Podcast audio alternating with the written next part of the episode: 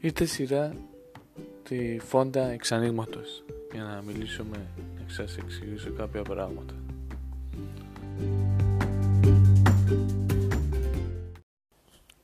Λοιπόν, στη συνέχεια το επεισόδιο 4 που μιλήσαμε τι είναι για τέτοιο μελανίνη σήμερα θα ήθελα να σας μιλήσω για την φόντα εξανοίγματος και επειδή σε ίδια κατηγορία με φυσικές χωριστικές βρίσκονται και να καταλαβαίνουμε κάποια πράγματα ή εμείς, εμείς οι κομμωτές ε, χρησιμοποιούμε ή εσείς ε, η, την πελάτησα που πάτε και στα κομμωτήρια που θα αναζητάτε κάποια πράγματα πάνω τη βαφή και χωρίς ε, εξήγηση, χωρίς ας πούμε γνώμη δεν μπορείτε να κάνετε τίποτα, να ξέρετε τι γίνεται στα κεφάλια σας.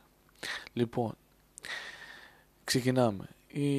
Η συμπεριφορά της μελανίνης κατά το ξάνοιγμα είναι πολύ σημαντική καθώς η απόχρωση που παίρνουν τα μαλλιά εξανοίγοντας ε, επηρεάζει το τελικό χρώμα. Τα φυσικά μαλλιά ξανοίγοντας από τους τόνους του μαύρου, του καστανού και του ξανθού. Γίνονται ε, διαδοχικά καφέ μαουνί, μαουνί, κόκκινα, χάλκινα, καλκοκόκκινα, χάλκινα και τελικά κίτρινα.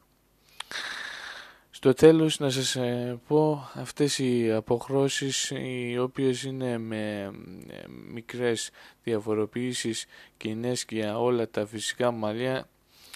Δηλαδή αναφέρω, αναφερόμενοι πάντα στους μεσογειακούς λαούς. Όπως το ξέρετε ονομάζονται ε, φόντα εξανοίγματος και περίπου να λαμβάνονται σοβαρά υπόψη όταν βάφουμε τα μαλλιά μας.